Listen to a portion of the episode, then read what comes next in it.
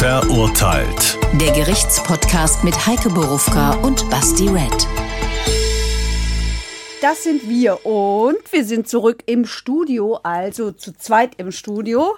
Heißt, Adios Scheibe zwischen uns, weil sonst ist ja eh nichts zwischen uns. So, aber egal ob mit oder ohne Scheibe zwischen uns, es ist wie immer dasselbe, ein echter Fall, ein echtes Urteil, echtes Leben und Fragen und Antworten oder Fragen ohne Antworten. Wir werden das alles sehen. Vorher wie immer der Hinweis, abonniert uns auf Instagram, auf dem Hessenschau-Kanal bei YouTube, also nehmt ihr gleich den ganzen Kanal mit, lohnt sich. Und abonniert uns natürlich in der ARD Audiothek und schaut auf unsere Homepage, damit wir euch bald auch bei unseren Live-Shows begrüßen dürfen. Ja, apropos Live-Shows, habe ich jetzt hier tatsächlich auch mal was äh, schon vor der Sendung stehen, dass ich euch ausrichten soll. Das ist tatsächlich durch die Lockerung, die man jetzt ja auch hier sieht, 60 weitere Karten für den 5. April gibt. Also ihr könnt auf jeden Fall nachlegen, es war die ganze Zeit ausverkauft. Jetzt ist es nicht mehr ausverkauft. Also, wenn diese Sendung ausgestrahlt wird, am besten jetzt kurz Pause machen, schnell sein. Sonst ärgert man sich, wenn sie dann doch ausverkauft sind, weil das geht vielen Dank an euch da draußen, sehr, sehr schnell tatsächlich. Als wir da äh, letztens waren, haben sie gesagt, die Show, die Show und so viel ist okay. Die Tour funktioniert, sage ich mal. Und ich bin sehr, sehr froh, muss ich sagen, dass wir heute zumindest ich diese Freude über diese neue Konstellation beziehungsweise alte Konstellation teilen kann, weil hier ist nichts passiert, wo man sagen muss, da muss der Basti jetzt betroffen spielen. Nein, ich kann meine Freude zeigen, weil ich, und das sage ich ganz ehrlich, finde es sehr, sehr lustig, was da passiert ist. Bin sehr, sehr gespannt, wie es dazu kam, weil da sind noch einige Fragezeichen, aber bevor ich jetzt hier zu viel laber, lassen wir Dagmar nun erklären, was da genau passiert ist, wa? Der Fall. Ein ehemaliger Frankfurter Stadtverordneter ist mit seiner Frau auf dem Heimweg von einem feuchtfröhlichen Abendessen. Einer Polizeistreife fällt der Wagen des Paares auf.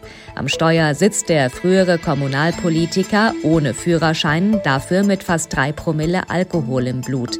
Der 49-Jährige ist so betrunken, dass der Alkoholtest nicht funktioniert. Deshalb soll er mit ins Polizeipräsidium. Er aber wehrt sich mit viel Geschrei. Seine Frau versucht, die Polizisten zu treten. Mit Verstärkung gelingt es den Beamten schließlich, den renitenten Mann mitzunehmen.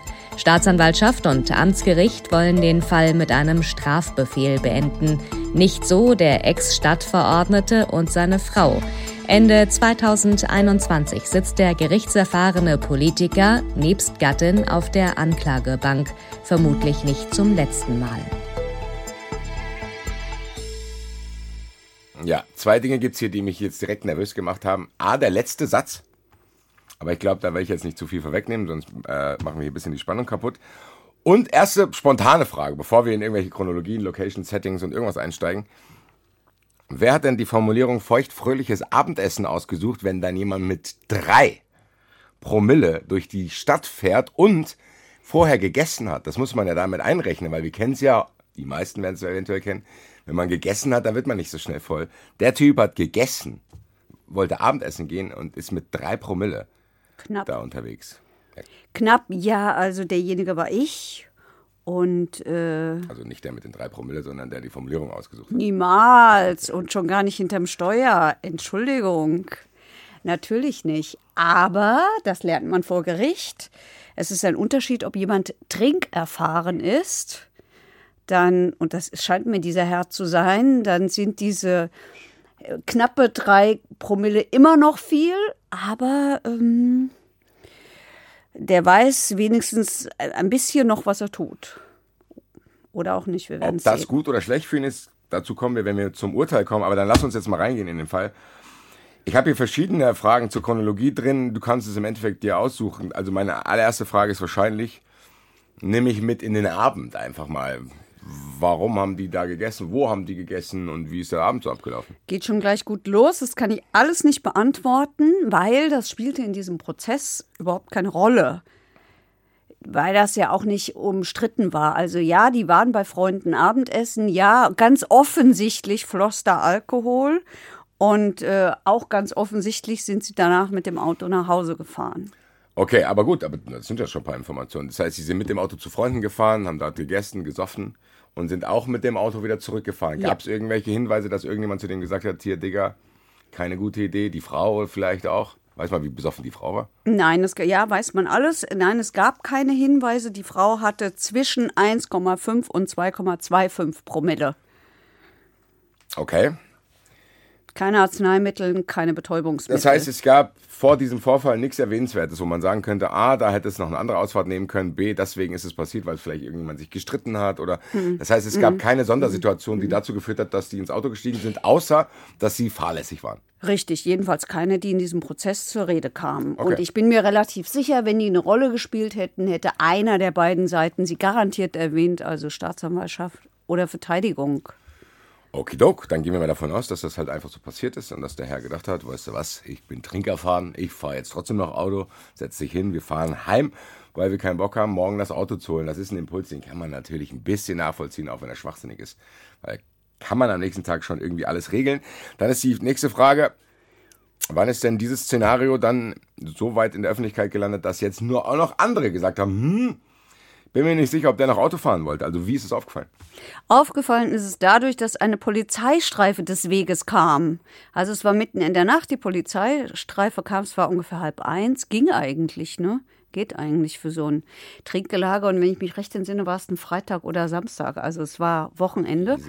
Für mich wäre das ein lockerer Abend. Ich würde mich zu Hause feiern lassen, wenn ich um die Uhrzeit schon nach Hause komme.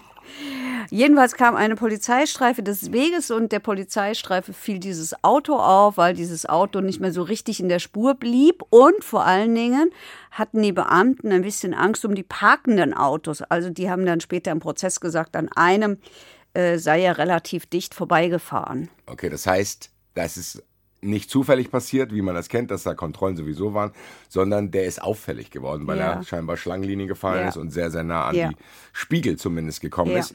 Und was haben die dann gemacht? Dann dieser Klassiker, wie man es kennt, so hier, Polizei bitte folgen, bla, also wie, wie Nein, die haben ihn angehalten. Ja, sie haben ihn angehalten. Da sind die vor den gefahren quasi. das gehe ich mal stark von aus, ja. Es ist ja trotzdem interessant, weil am Ende, guck mal, der ist besoffen. Der, der fährt fast in parkende Autos rein. Es wäre auch möglich gewesen, dass wenn sie. Man muss ja dann als Polizist trotzdem ja, eine Pufferzone einbauen, zu sagen, so ganz normal vor den fahren und den rauswinken können wir nicht, weil wir wissen ja gar nicht, ob der noch in der Lage ist. Da Das stimmt, aber ich glaube, da müsste man mal einen Polizisten fragen, wie die das machen. Weil dafür passiert ja erstaunlich wenig. Eben. Deswegen Also scheint es einen Trick zu geben. Vielleicht halten die dann einfach Abstand. oder so. Also jedenfalls, sie haben ihn angehalten und nun hatte er aber das Problem, so richtig gut aus dem Auto rauszukommen. Was, glaube ich, nicht nur damit zu tun hat. Und jetzt sage ich das, ich sage das jetzt bewusst und nicht, um irgendeinen zu dissen oder sonst irgendwas. Dieser Mann ist sehr korpulent. Also das war aber wohl nicht der Hauptgrund, sondern der Hauptgrund scheint mir doch der Alkohol gewesen zu sein, warum Vielleicht er da nicht so Mischung aus gut beidem. aus dem Auto kam. Und dann sollte er diesen Test machen und das hat halt nicht funktioniert. Weil er hat es irgendwie nicht geschafft, da reinzupusten. Weil man das eine gewisse Zeit lang machen muss. Und Ja, und weil man, glaube ich, auch treffen muss. Also muss dieses Ding ja in den Mund nehmen, muss da irgendwie eine Zeit lang reinpusten. Ich gebe zu, ich kenne das auch nur aus Krimis und da ich ja weiß, dass in Krimis nicht immer alles stimmt, bin ich mir nicht sicher, ob das stimmt. Ich kann es kurz sagen. Ich kenn's. Aha. Es ist wirklich schwierig. Weil du musst wirklich sehr lange ausatmen und wenn du das dann nicht kannst und das Gerät nicht reagiert, das, also es ist wirklich nicht so einfach und ich kann mir dann vorstellen, wenn der A außer Atem war, B bisschen betrunken, also ich würde ihm das nicht zum Vorwurf machen, weil es so leicht, wie man es sich vorstellt, ist es nicht. Das ist so, Also wie beim Lungenfunktionstest. es ist wirklich lange und dann denkst du, du bitte piep jetzt, Alter, und dann piept's nicht. Und dann Also denkst du, du hast Gott weiß was geschafft. schwierige und dann sagt Sache. die Beamtin, nö, das hat immer noch nicht gereicht. Und ich sage, sorry, dann nimm mich bitte irgendwo mit hin, wo mein Blut gecheckt werden kann. So war das auch hier. Ich will mal einen Vorschlag machen. Wollen wir vielleicht einfach den Prozess entlang gehen? Weil wir könnten das jetzt so sortieren, aber ich fand eigentlich die Aussagen all dieser Polizisten, die da waren, ganz gut. Die beschreiben nämlich zum Beispiel all, all diese Sachen. Und, äh, und ich habe den Eindruck gehabt, das war auch der Grund, weshalb ich dann diesen Fall rausgesucht habe. Da, ist, da war auch so eine Dynamik drin, auch in diesem Prozess. Es wurde irgendwie immer ich will nicht sagen grotesker, aber man hatte ein gutes Bild am Schluss, was da wohl vorgefallen ist. Dann lass mich noch eine Frage Hm? äh, vorab stellen, bevor wir zum Prozess kommen.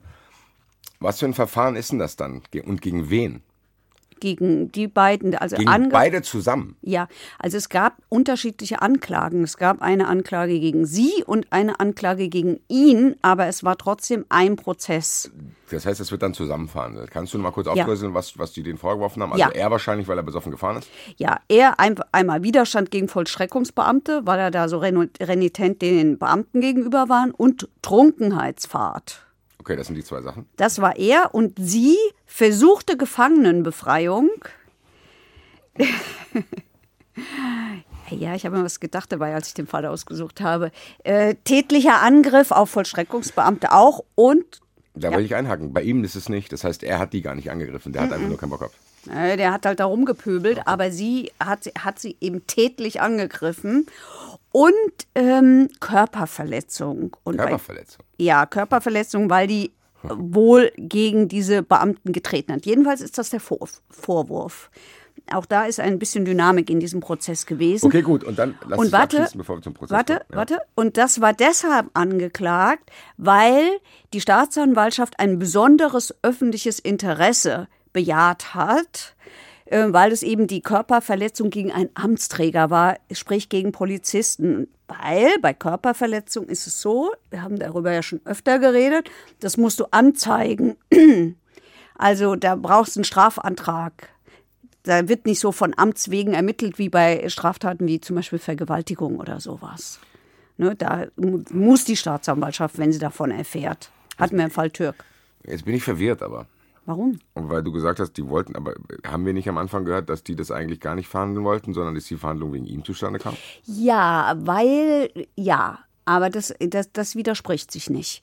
Ähm, die Staatsanwaltschaft hat einen Strafbefehl gemacht, weil Das heißt, am Ende hätte man sagen können, kein, es gibt Cash keinen X. Prozess, ihr zahlt eure Geldstrafe und gut ist. Genau. Aber die beiden haben dagegen Einspruch eingelegt. Mhm. Und wenn du Einspruch gegen einen Strafbefehl einlegst, gibt es automatisch einen Prozess. ja, eben. Also das heißt, der Prozess hat wegen den beiden stattgefunden. Ja, Hätten die das Geld einfach bezahlt, wäre es nicht zum Prozess gekommen. dann hätte ich nie erfahren. Dann vielen Dank an die beiden. Ähm, dann meine abschließende Frage, bevor wir jetzt hier, weil kleiner Chronologie-Slide, dann in den Prozess gehen. Diese Sachen mit Führerschein, das ist dann aber nochmal was anderes, oder? Nö, nö, das gehört schon dazu. Auch also, noch?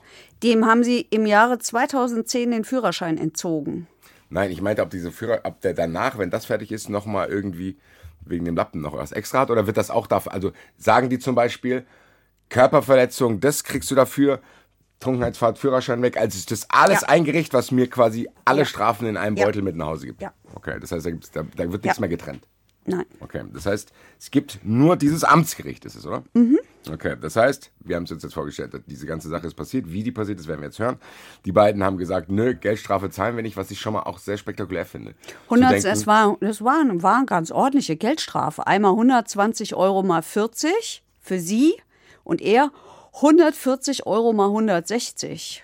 Das wäre ganz ordentlich Okay, gewesen. das heißt, im Endeffekt haben die wahrscheinlich wegen den hohen Beträgen Einspruch eingelegt.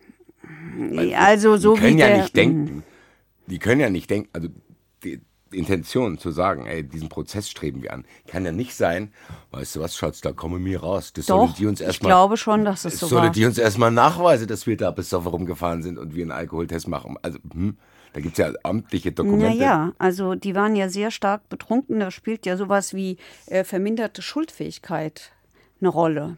Okay, das heißt, gut, dann akzeptiere ich, was Ich du gesagt hatte, hast. Wir gehen ich jetzt in hatte den das. Gefühl, dass die, die wollten da straffrei rauskommen. Okidok, da gibt es jetzt vielleicht mehrere Möglichkeiten. Wie erfahren wir jetzt? Dann nimm mich bitte, ich freue mich sehr, nimm mich bitte mit in diese Dynamik von dem Tag. Ich muss sagen, ich wäre sehr gerne dabei. So, also Anklage wird verlesen, haben wir gesagt, Atemtest klappt nicht, ähm, dann soll er in Streifenwagen zur Blutentnahme, er wehrt sich, dann bekommt er Handfesseln, dann ruft er, bis die ganzen Nachbarn die Fenster öffnen. Das Ganze spielt für die Ortsansässigen im Frankfurter Stadtteil Eschersheim in einer zwar befahrenen Straße, aber da wohnen viele Menschen und ähm, ich nehme es mal vorweg, es war auch so, es hat funktioniert, Fenster und Balkone öffneten sich und die äh, guckten da raus, es war Juni, also es war auch eine Sommernacht, ja. So, Wahrscheinlich dann, ich weiß genau, wie die Leute Und er gedacht ruft- haben, da sind wieder Jugendliche da unten. Nein, ja, er, genau. nein, er hat gerufen, Hilfe, meine Frau wird geschlagen, Hilfe, meine Frau wird vergewaltigt. Das hat er gerufen, laut Anklage. So, um in dieser Chronologie. Zu, zu bleiben. So, jetzt hat sich der Rechtsanwalt von ihm gemeldet, hat gesagt, ja, mh, dass er da gefahren ist, mh, wird eingestanden, mh, auch, dass er keinen Führerschein hat, ja, aber ansonsten. Der hat gar keinen also, dass er, Führerschein. dass er, nee, nee, der ist ihm ja entzogen worden, 2010, weg war er. Der ist besoffen und ohne Führerschein gefahren. Jo. Warum ist dann nicht die Frau gefahren? Vielleicht war die vernünftiger, ich habe keine Ahnung. Du musst ja, Vernünftig kann die nicht sein, weil ich habe gelernt, dass Du du, auch sagen, dich schuldig machst, wenn du dich in ein Auto setzt, wo jemand besoffen fährt. stimmt auch. Da musste ich damals dann die Namen von meinen Freunden verschweigen. Ja. So, also jetzt kommen die Zeugen. Erster Zeuge, Polizist Nummer eins, der sagt hier auffällige Fahrweise, es ist uns aufgefallen, Schlenker fast gegen ein Auto und so. Deswegen haben wir gesagt, Verkehrskontrolle. Und äh, der Art Alkoholgeruch kam uns schon aus dem Auto entgegen. Deswegen haben wir den pusten lassen. Hat aber nicht geklappt, ja, weil er das mit dem Röhrchen irgendwie nicht geschafft hat. Du hast es ja gut beschrieben, dass das wohl schwierig ist. So, dann wurde eben mitgeteilt, so formulieren Polizisten dann gerne als Zeugen. Es geht jetzt zur Blutentnahme. Also hat er sich wieder gewehrt, dann hat er da gebrüllt. Die Nachbarn haben die Fenster geöffnet, weil der so unglaublich füllig ist haben sie zwei Paar Handschellen gebraucht, weil das hat nicht hier um den Leib gepasst. Sie mussten quasi die Handschellen Ah, die haben sich verlängern. verkettet, so, Die haben, die, Handschellen, Handschellen. die haben die verlängert. So. Daraufhin hat sie, sagt der Polizist, hat sie getreten. So. Und dann Ähm, äh, ganz kurz, sie sieht dann, wie ihr Mann, und verteidigt den, will den, das ist die ge- versuchte Gefangenenbefreiung. und wie hat sie das probiert? Weil Ja, sie tritt und zerrt. an wem? Na, an dem Mann. An ihrem eigenen Mann. Ja, also das würde ich mal also sie vermuten. zerrt an ihrem Mann und Vielleicht zerrt sie auch an den Polizisten. Äh, die- Also jedenfalls versucht sie ihn da irgendwie wieder rauszukriegen. Ja, aber ich ganz unwichtig, finde ich es nicht, weil du gesagt hast, der Tritt führt dazu, dass es eine Anklage wegen Körperverletzung gibt. Ähm, Ja, kommen ja noch mehr Polizisten.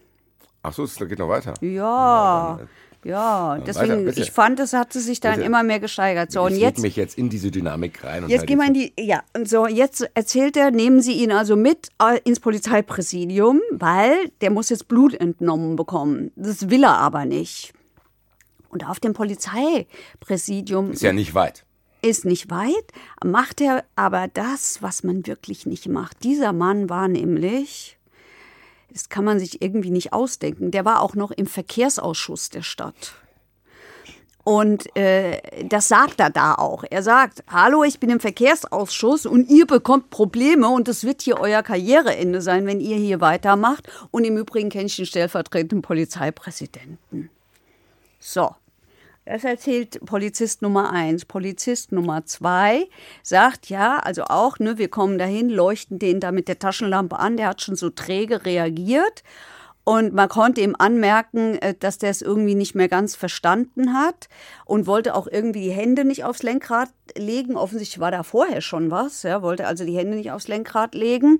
So, und er hätte die ganze Zeit geschrien, sie sollen ihn in Ruhe lassen. Der erzählt das auch mit dem Fenster und Balkon und beim Aussteigen fällt er also fast hin. Und deswegen haben sie jetzt, weil ja die Frau auch so randaliert hat, haben sie eine zweite Streife angefordert.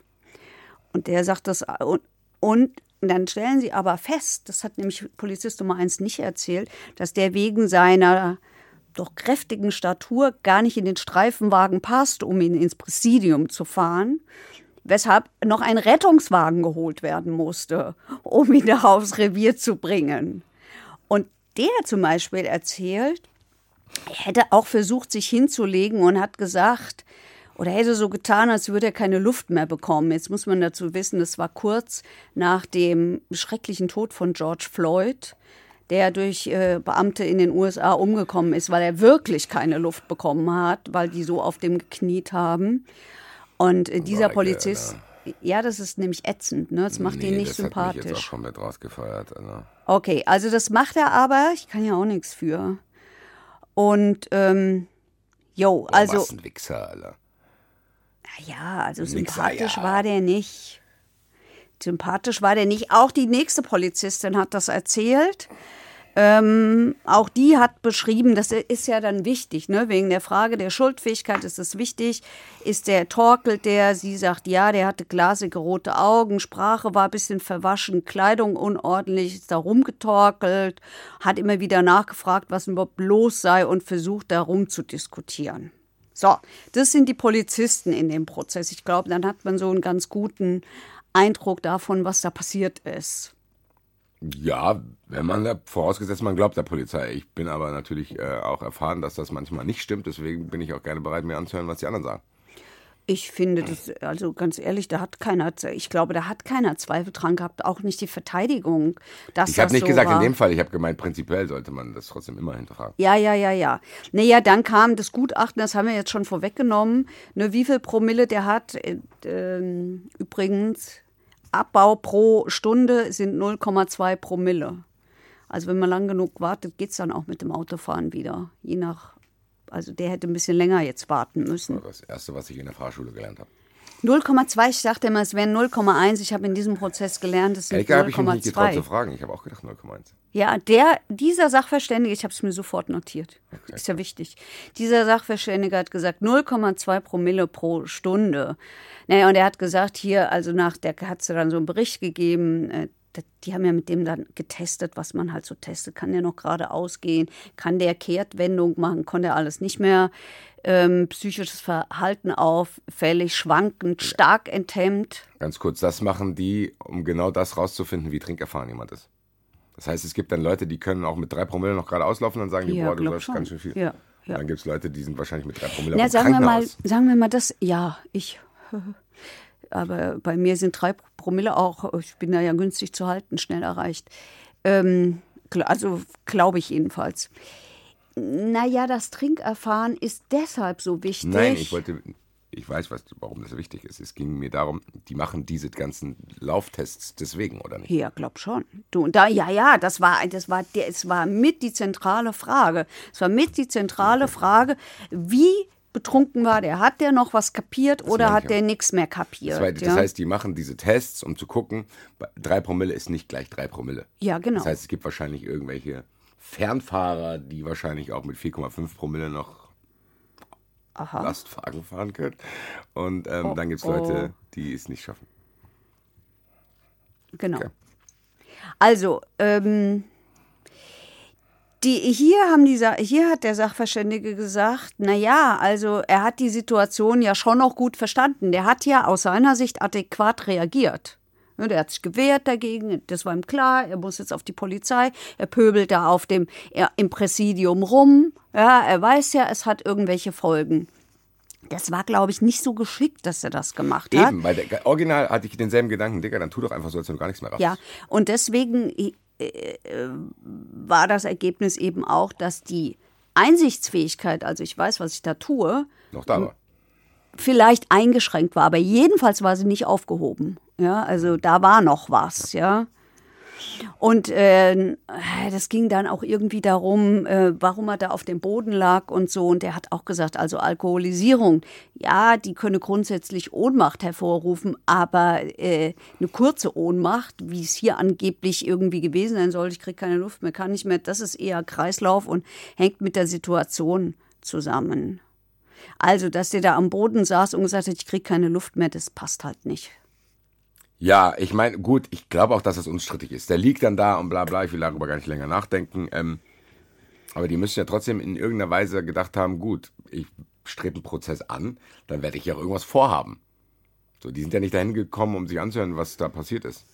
Ich glaube, die hatten tatsächlich vor, ähm, klarzumachen, ja, okay. Also, äh, dass der keinen Führerschein hatte und am Steuer saß, das kannst du ja nicht wegdiskutieren. So. So. aus der Nummer kommst du nicht raus. Aber aus der anderen Nummer kommst du natürlich schon raus, ja. Da mit der mit Widerstand und sonst was. Also ich hatte den Eindruck, es geht in der Hauptsache darum, war der Kerl eigentlich noch zurechnungsfähig? Und der, wahrscheinlich wollten die dann damit die Geldstrafe einfach reduzieren, weil die schon ziemlich hoch war. Ja, ja. Auf jeden Fall. Naja, um- äh, letztlich wollten die, glaube ich, schon. Die wollten auf den Freispruch hinaus. Wirst Ich du mir gleich erzählen, wie die das anstellen sagen. wollten, dann ehrlich gesagt. Weil, äh, nehme ich weiter mit in diese Dynamik, weil bis jetzt scheint es ja noch nichts unfassbar Unklares zu geben. Also du weißt ja aus deiner langjährigen Gerichtserfahrung mittlerweile, dass äh, immer kurz vorm Schluss wird dann erörtert, äh, so ein bisschen was, äh, wer sind die Leute überhaupt und vor allen Dingen dann kommt der BZR, der Auszug aus dem Bundeszentralregister und der ist in diesem Fall schon ganz interessant. Also wir haken mal ganz kurz die Frau ab, die hat einen Minijob und äh, kümmert sich ums Kind und hat auch hat Eigentum fertig. Das ist das Einzige, was ich mir notiert habe. Viel mehr muss man da, glaube ich, nicht zu sagen. Die spielt eine untergeordnete Rolle, ganz klar. Na komm, die hat ihren Mann verteidigt. Gefangenenbefreiung? Ja, aber die Polizisten haben davon nichts erzählt. Die Polizisten haben das also. Nee. Okay, das heißt, das ist sie dann fein raus gewesen, was? Vielleicht? Hier, wir lernen, wir lernen. Nee. Wir lernen nicht immer gleich alles auszuplaudern Okay, äh, auf jede Frage. so, mit, und jetzt geht's Register um stand. ihn. Also, er sagt, ich habe eine pflegebedürftige Mutter, die wohnt bei mir im Haus. Ähm, ich habe nur Einnahmen aus meinen Mieten. Der Mann ist übrigens Jurist. Ich habe nur, nur Einnahmen aus meinen Mieten, sonst habe ich im Moment nichts. Armer Kerl. Ja, aber äh, denk an die, an die ursprüngliche ähm, Geldstrafe. Die war doch so irre hoch. Wo haben wir sie? Hier. 140 mal 160 Euro. 160 Euro bemisst sich an der Kohle, die er hat. Deswegen ist das schon wichtig zu sagen, oh, ich habe aber nur 1000 Euro im Monat. Ich kann gar nicht so viel Geldstrafe bezahlen. Das steckt ja dahinter. Das weiß der natürlich auch. Und wenn nicht er, dann seine Anwälte. So, Oder jetzt sein befreundeter Polizeipräsident. Stellvertretender bitte. Es ist nur der Stellvertretende.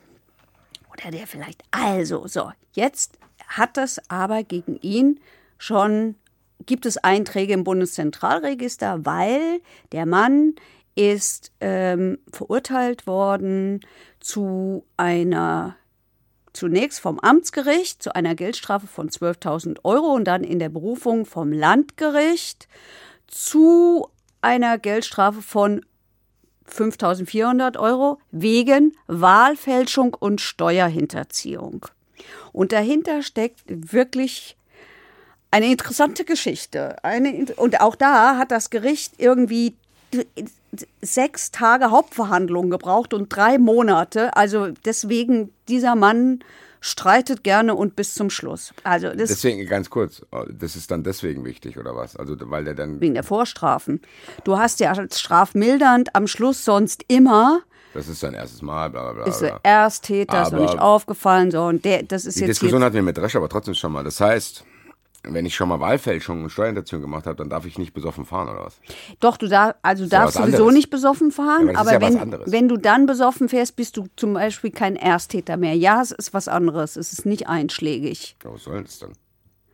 Naja, Ich kann ja, na, aber jetzt mal Naja. wirklich, ich kann, guck mal, wenn ich, sagen wir mal, der ist noch nie, ich weiß es ja nicht, aber sagen wir, der ist noch nie betrunken Auto gefahren. Dann muss es doch eigentlich egal sein, ob der mal Steuern hinterzogen hat. nee. Wie, nee. Nee. Was soll denn das heißen? Weil, ähm, guck mal, wir haben doch so oft diese Fälle, wo irgendwelche Typen irgendwas machen und dann geht man her und sagt, Mann, der hat doch schon das mal gemacht und das gemacht und das gemacht und das gemacht und immer ist er nur verwarnt worden oder immer hat es eine Bewährung gegeben. ja, aber und die so. haben ja meistens ähnliche Intentionen oder ähnliche Abläufe. Okay. F- Ähm, ähm, ähm, ähm, ich muss darüber nachdenken, beziehungsweise das ist eine gute Frage mal an einen Joker. Vielleicht machen wir die ja nachher, werden wir unsere, werden wir Julia damit überraschen. Sie weiß, sie weiß davon noch nichts. Also das können wir uns mal im Hinterkopf haben. Da habe ich jetzt sofort nicht eine Antwort drauf. Jedenfalls geht diese Geschichte so. Der Mann hatte sich in einen Ortsbeirat, nämlich in der Frankfurter Innenstadt, eingeschummelt. Das hat er geschafft, indem er, also nach der hessischen Gemeindeordnung hast du eine Residenzpflicht von sechs Monaten, also musst sechs Monate in diesem Gebiet, in diesem Zirkel da gewohnt haben. Der wohnte da aber nicht, aber da gab es eine Studentenverbindung in einer seiner Wohnungen. Und er hat gesagt, da hat er gewohnt. Jetzt war das in diesem sechs Tage dauernden, dreimonatigen Prozess so, dass sich dieses Gericht wirklich viel Mühe gegeben hat, hat seine Bundesbrüder geholt. Die haben gesagt, "Mm, mm, wir haben den nie gesehen. Der Hausmeister hat gesagt, mm -mm, wir haben den hier nie wohnen sehen. Und die Nachbarinnen haben das auch gesagt. Er hat gesagt, ja klar haben die mich nicht gesehen, weil ich habe in dieser Bude gehockt und ich habe da ganz hart gearbeitet, nämlich an meiner juristischen Doktorarbeit. Die heißt übrigens Einstellung zu Recht und Gesetz. Das kannst du dir nicht ausdenken, oder? Das kannst du nicht ausdenken. So, das Amtsgericht hat gesagt, gar nicht wahr. Diese Immobilie gehört einer Privatstiftung, die einen Teil der Wohnungen einer katholischen, nicht schlagenden Studentenverbindung überlassen hat. Und ähm, dieser Studentenverbindung gehört der Angeklagte auch an. Das habe ich eben falsch erzählt, dass es eine Wohnung von ihm war. Und mehr aber auch nicht.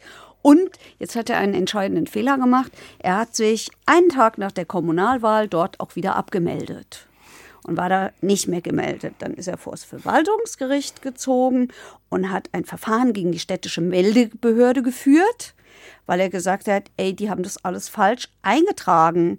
Und das Verwaltungsgericht hat gesagt, mm -mm, die haben das alles genau richtig eingetragen, du hast es alles falsch erzählt. So, das heißt. Deswegen Gerichtsverfahren. Wahlfälschung aufzudröseln das war keine Wahlfälschung im Sinne von Wahlfälschung, Stimmenklau, dies, das, fälschen, nee. sondern es ging eigentlich darum, dass er eigentlich nicht hätte zur Wahl antreten dürfen, weil er jedenfalls nicht dort, dort. wohnen muss. Okay. Jedenfalls nicht dort.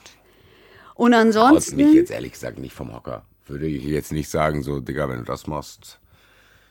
Nein, aber das passt natürlich schon zu einem sehr unverbesserlichen Menschen, der, der sich dagegen alles auflehnt und gegen alles wehrt. Wie wäre es denn zu sagen, okay, war scheiße, dass ich betrunken Auto gefahren bin und ohne Führerschein. Ich zahle das. Glück gehabt, dass niemandem was passiert ist. Wäre ja auch eine Lösung gewesen.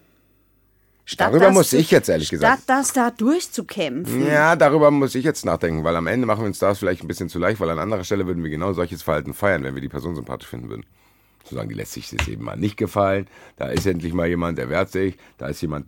Ja, aber wogegen denn bitte? Wogegen denn bitte, dass ich mich irgendwo... Dass er so viel Geld zahlen soll und dass die quasi in Verbindung bringen wollen, dass er mal Steuern hinterzogen hat und Wahlbetrug gemacht hat. Und das, das kam ja erst im Prozess. Ja, trotzdem hast du ja gesagt, er hat irgendwie so eine Persönlichkeit, dass er sich gerne gegen Dinge wehrt und trotzdem, ich meine, der darf die Gesetze genauso benutzen wie wir wenn da irgendwo ein Gesetz ist und es ihm die Möglichkeit gibt, gegen irgendwas Einspruch einzulegen, wer bin ich, um das abstreiten zu wollen, nur weil ich wahrscheinlich, und da bin ich bei dir, denken würde, dass das ein Arschloch ist. Umso mehr du über Studentenverbindungen und alles erzählst, ich glaube, ich kenne ihn sogar. Aber gut. Aber ähm, wir sagen ja bewusst den Namen ich habe ja nicht mal die Partei verraten. Gut. Der Mann ist ähm, ich zitiere mal Stefan Bär aus der Frankfurter Rundschau. Ich Bitte. fand, er hat ihn ganz schön äh, beschrieben. Er sieht aus wie ein österreichischer Bundesminister, er ist auch entsprechend qualifiziert, hat er geschrieben. Weil dieser Mann ist auch sehr engagiert. Alles, was man über äh, österreichische Bundesminister jedenfalls zu bestimmten Zeiten so gelernt hat, macht er auch nur eben nicht in Österreich, sondern bei uns.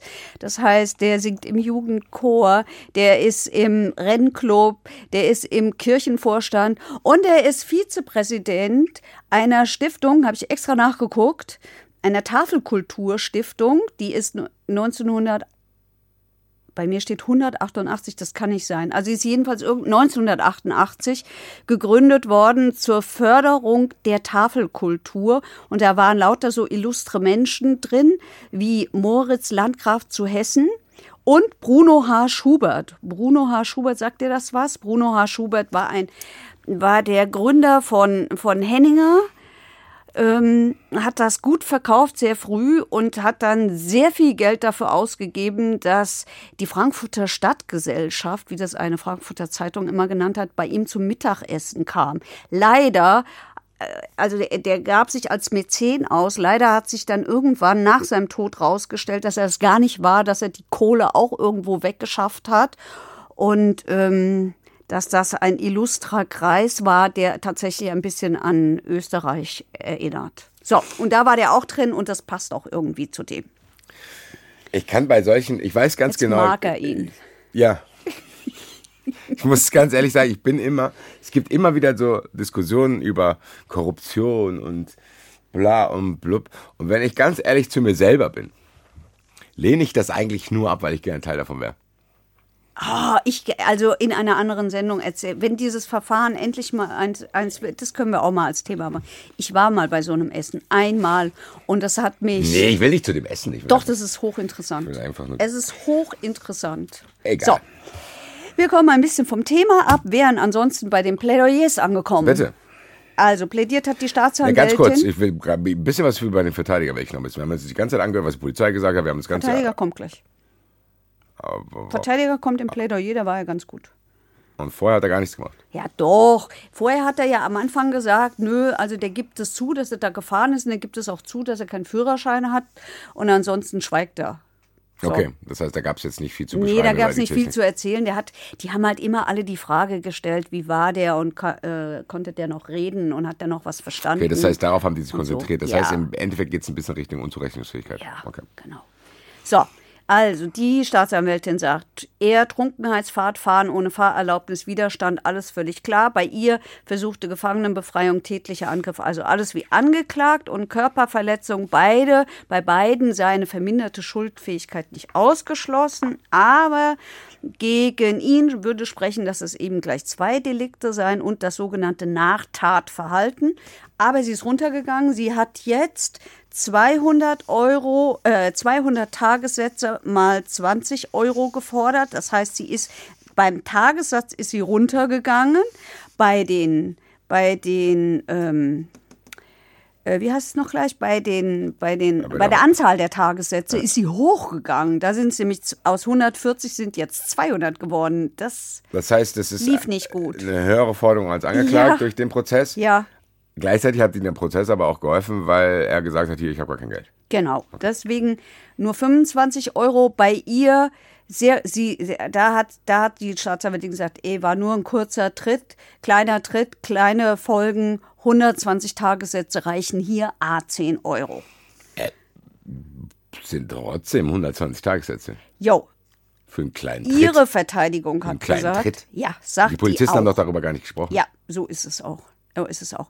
Dass also die, die ihre Verteidigung sagt, also ähm, wenn das überhaupt eine Gefangenenbefreiung und sowas gewesen sein soll, dann muss dazu ein Entschluss vorliegen und äh, deswegen kann man die dafür nicht verurteilen. Ja, das ist nicht möglich und der Widerstand sei so minimal, da müsse man sich richtig Mühe geben, um da zu einer Strafbarkeit zu kommen. Das äh, scheinst du ja auch so zu empfinden.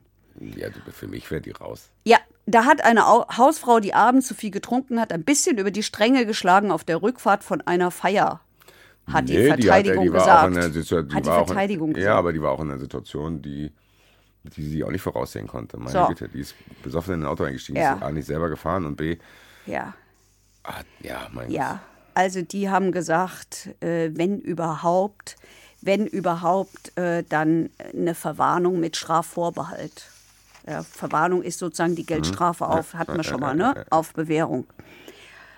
Und der Verteidiger von ihm hat gesagt, also er weiß, äh, der wusste doch überhaupt nicht mehr, der war doch, was er da tut, der sei doch jenseits von Gut und Böse gewesen. Das wäre ein Handeln ohne Sinn und Verstand gewesen. Und er hat gesagt, also 40, 50 Tagessätze, ja, also vielleicht mit 60 wäre man da in Bayern dabei. Ähm, aber 120 Tagessätze, wie sie die Staatsanwältin gefordert hat, Staatsanwaltschaft gefordert hat, die müssen halt auch eingetragen werden und das würde in keinem Verhältnis Und da hat die. Richtige gedacht, weißt du was, 60, 40, 120? Nee, 200. Ja, genau. Und die Drohungen, die seien doch lächerlich gewesen und auch nicht besonders strafschärfend. Und ähm, jo, er hätte sich so ein bisschen gewunden und sich nicht gleich festnehmen lassen. Wäre auch eine Kleinigkeit gewesen, sei auch nichts passiert, weil überhaupt kein Polizist verletzt worden ist. Bleibt übrig fahren ohne Fahrerlaubnis, Widerstand im untersten Bereich, maximal 60 Tagessätze und auch der sprach von 25 Euro. Wären wir beim Urteil. Ja, und zu dem Urteil, ja, erzähl das Urteil nochmal. Also, er hat bekommen 170 Tagessätze a 25 Euro. Also Sind zwar- über ich denk 120? Ich denk 200. plus 200 hat die Staatsanwältin gefordert und Ach das Gericht so. hat gesagt, es gibt 170. Ach so, du, ich habe so verstanden, dass die Richterin das nochmal. Nein, nein, nein. Ach, die hat die Staatsanwältin. ihre Staatsanwältin ist ja, okay, okay, hochgegangen okay. Und die Richterin ist wieder runtergegangen, ist bei 170, ist aber immer noch mehr als im Strafbefehl, plus sechs Monate Sperre, inklusive ähm, Paragraph 21. Also die haben gesagt, ja, wegen Alkohol und so warst du vermindert schuldfähig. So, und die hat aber gesagt, das Nachtatverhalten spricht gegen ihn und sie ist auch verurteilt worden. Sie hat 100 Tagessätze a 10 Euro bekommen. 100 Tagessätze, Hm, äh, ganz schön äh, ne? finde ich ein bisschen hart. Das hat mit sich, ich, ich bleib dabei, es hat mit damit zu tun, dass es was gegen die Polizei war. 100 Prozent. Wenn ich dir jetzt gegen das Bein treten würde, würden die sagen, rufen Sie mich morgen wieder an. Ja. Dann würde die Staatsanwaltschaft auch kein besonderes öffentliches Interesse darin sehen. Bei mir schon. Ach so, Oder bei uns, meine ich.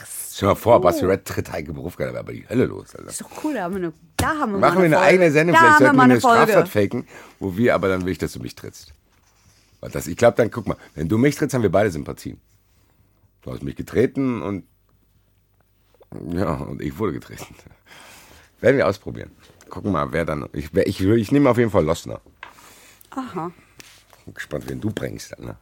Ich voll- auch. Ich hab richtig Bock, Alter.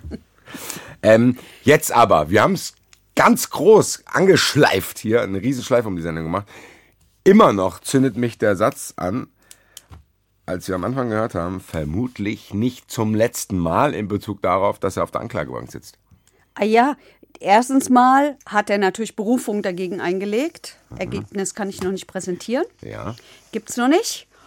Und ich äh, beziehe das, bezog das auch darauf, dass er halt schon mehrfach auffällig war. Also ja, du findest das mit dem, mit dem, mit dem, mit der Wahlfälschung spielt keine Rolle. Ich finde schon. Also das ist keiner, der zum ersten Mal mit dem Gesetz in Konflikt geraten ist. Aber Das ist ein Satz von dir. Ja, Ach so. Ich, ich muss sagen, da ist eine ganz kleine Enttäuschung in mir. Ich dachte, das wäre schon safe. Ich habe gedacht, ich habe gedacht, oh geil, in diesem Verfahren sind jetzt richtig, jetzt richtig irgendwie noch was Tut rausgekommen. tut mir leid. Nee, aber ist doch gut für Hören ihn. Sie die Ist- Fortsetzung in Staffel. Ist, ist gut für ihn. Zwölf? Ich hab keine Zwölf Ahnung. aus unserem eigenen Studio. Ähm, ich muss sagen, ich habe heute nichts durchgestrichen. Leute, die auf der Live-Show waren, wissen warum. Ich habe hier, glaube ich, außer eine Diskussion zur Unre- Unzurechnungsfähigkeit, die wir aber, glaube ich, schon sehr oft geführt haben, auch mit unseren sehr, sehr aktiven Zuschauern, habe ich hier eigentlich nichts mehr stehen. Bei mir auch nicht. Deswegen, ich mir kurz überlegen. War nicht. Ach nee, Quatsch, genau. Wir hatten auf jeden Fall noch die Frage, die wir jetzt spontan an unseren Telefonjoker stellen Ja. wollen. Äh, zusätzlich notiert zu den Fragen, die ihr natürlich eingereicht hat. Deswegen würde ich sagen, Heike, wir gehen in den Zuschauerraum, rufen Sie an und formulieren dann die Fragen. Wir sind absolute Profis geworden. Zuschauerraum. Heike, wer ist unser Joker heute? Julia Jacobi von Wangelin, ihres Zeichens Staatsanwältin aus Frankfurt. Den Fußballverein verschweigen wir. Jakobi von Wangelin. Basti Red und Heike Berufka. Hallo. Hi. Hi. Ich, ich bin auch da. Grüß dich. Hi. Ich suche nur gerade schon die Frage raus. Er sucht schon mal die Alles Frage klar. raus und es ist aber noch eine Frage eben gerade uns aufgekommen. Vielleicht kannst du uns ja helfen. Also wir haben uns unterhalten über einen Stadtverordneten, der betrunken und ohne Führerschein Auto gefahren ist. Dieser Mann ist mit dem Gesetz schon einmal in Konflikt geraten, nämlich wegen Wahlfälschung und Steuerhinterziehung. Jetzt werde ich hier gegrillt. Ähm, warum das, wenn es um eine Trunkenheitsfahrt geht und um Widerstand, warum spielt denn diese alte Verurteilung eine Rolle? Die ist doch gar nicht einschlägig. Wann war die denn?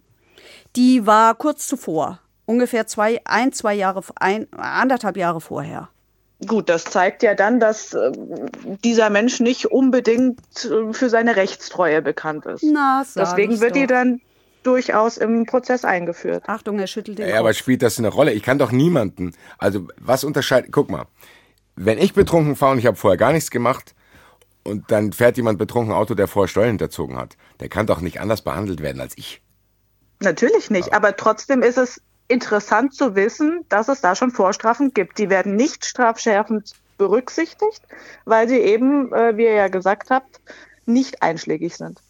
Aber es ist trotzdem von Interesse für die Strafverfolgungsbehörden. Ja, gut, das ist ja ein Unterschied, ob es von Interesse ist oder ob mir das Nachteile bringt dann. Es bringt dir keine Nachteile.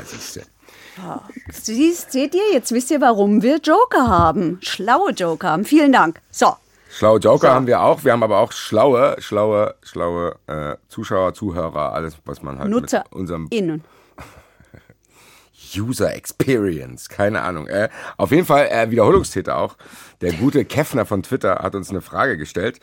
Wie ist es eigentlich, wenn jemand aus Frankfurt zum Beispiel in Berlin Straftaten begeht? Wird das dann in Frankfurt verhandelt oder in Berlin? Wahrscheinlich eine ziemlich einfache Frage, aber will sie trotzdem stellen, weil ich finde sie eigentlich auch ganz interessant. Wollt ihr den ersten Teil der Antwort selber geben? Nö. Ja, ich würde, jetzt ohne dass ich überhaupt mir Gedanken gemacht habe, äh, kommt immer drauf an. Ganz genau. oh, jetzt feiert er sich. Also, kommt natürlich immer drauf an. Erstens ist es ein Jugendlicher, ein Heranwachsender oder ein Erwachsener. Bei Jugendlichen und Heranwachsenden gilt das äh, Wohnortprinzip, um vereinfacht gesagt.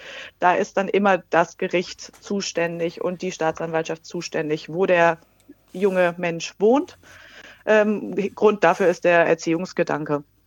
Wenn es ein in Anführungszeichen normaler Straftäter ist, stehen die Chancen sehr, sehr hoch, dass es tatsächlich in Berlin bleibt.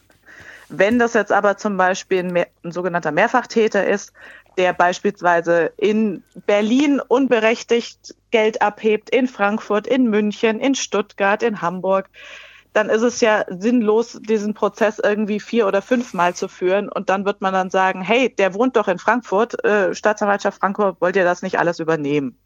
Und dann können wir sagen, ja, sehen wir als äh, gerechtfertigt an oder sehen wir jetzt eher nicht so zielführend an.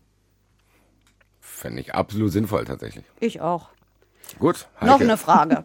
Zu unserer letzten Folge, nämlich der Hakenkreuzjägerin. Da schreibt uns jemand, leider ohne Namen, deswegen weiß ich nicht genau, wer es ist. Ähm, wenn jemand eine, also da geht es um Sachbeschädigung, ja?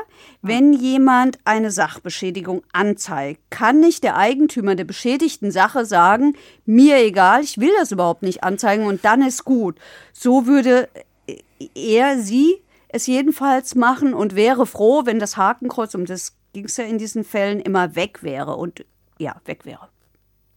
Fragezeichen. Grund, grundsätzlich ja. Also grundsätzlich gibt es im Strafgesetzbuch ja sogenannte relative und absolute Antragsdelikte. Äh, die Sachbeschädigung ist ein sogenanntes relatives Antragsdelikt.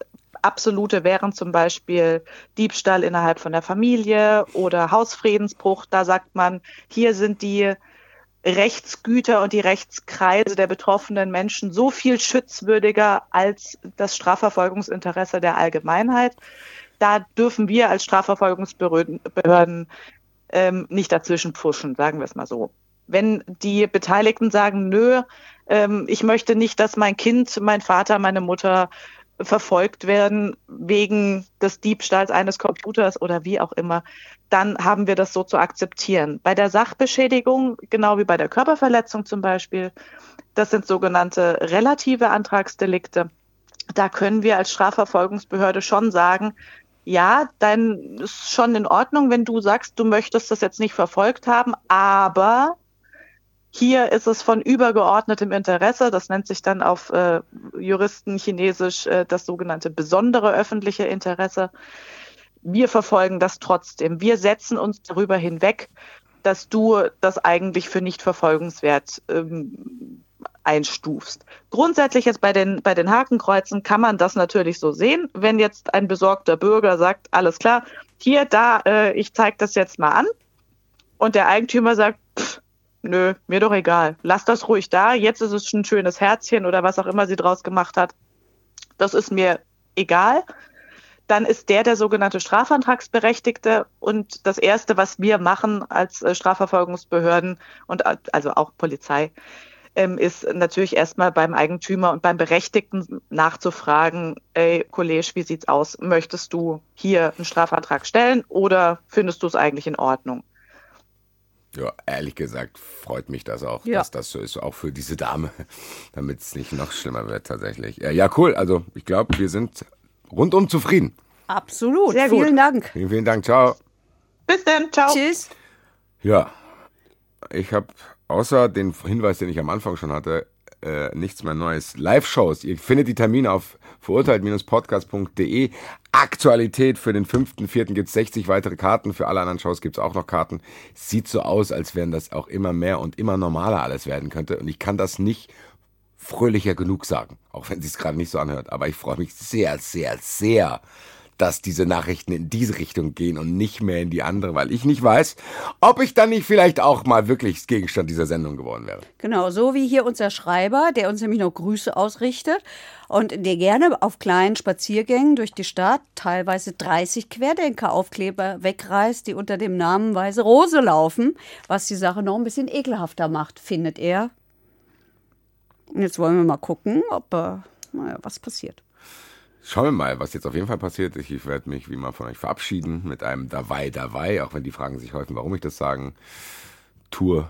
Auch merkwürdiger Satz, auch jetzt völlig egal, die Sendung ist nämlich vorbei, deswegen kann ich mir das erlauben. Und äh, ja, Heike. ich Wir hören, sagen, wir sehen uns wieder Wochen. in zwei Wochen. Bleibt uns treu. Dawei, Dawei. Verurteilt. Der Gerichtspodcast mit Heike Borufka und Basti Red. Eine Produktion des Hessischen Rundfunks.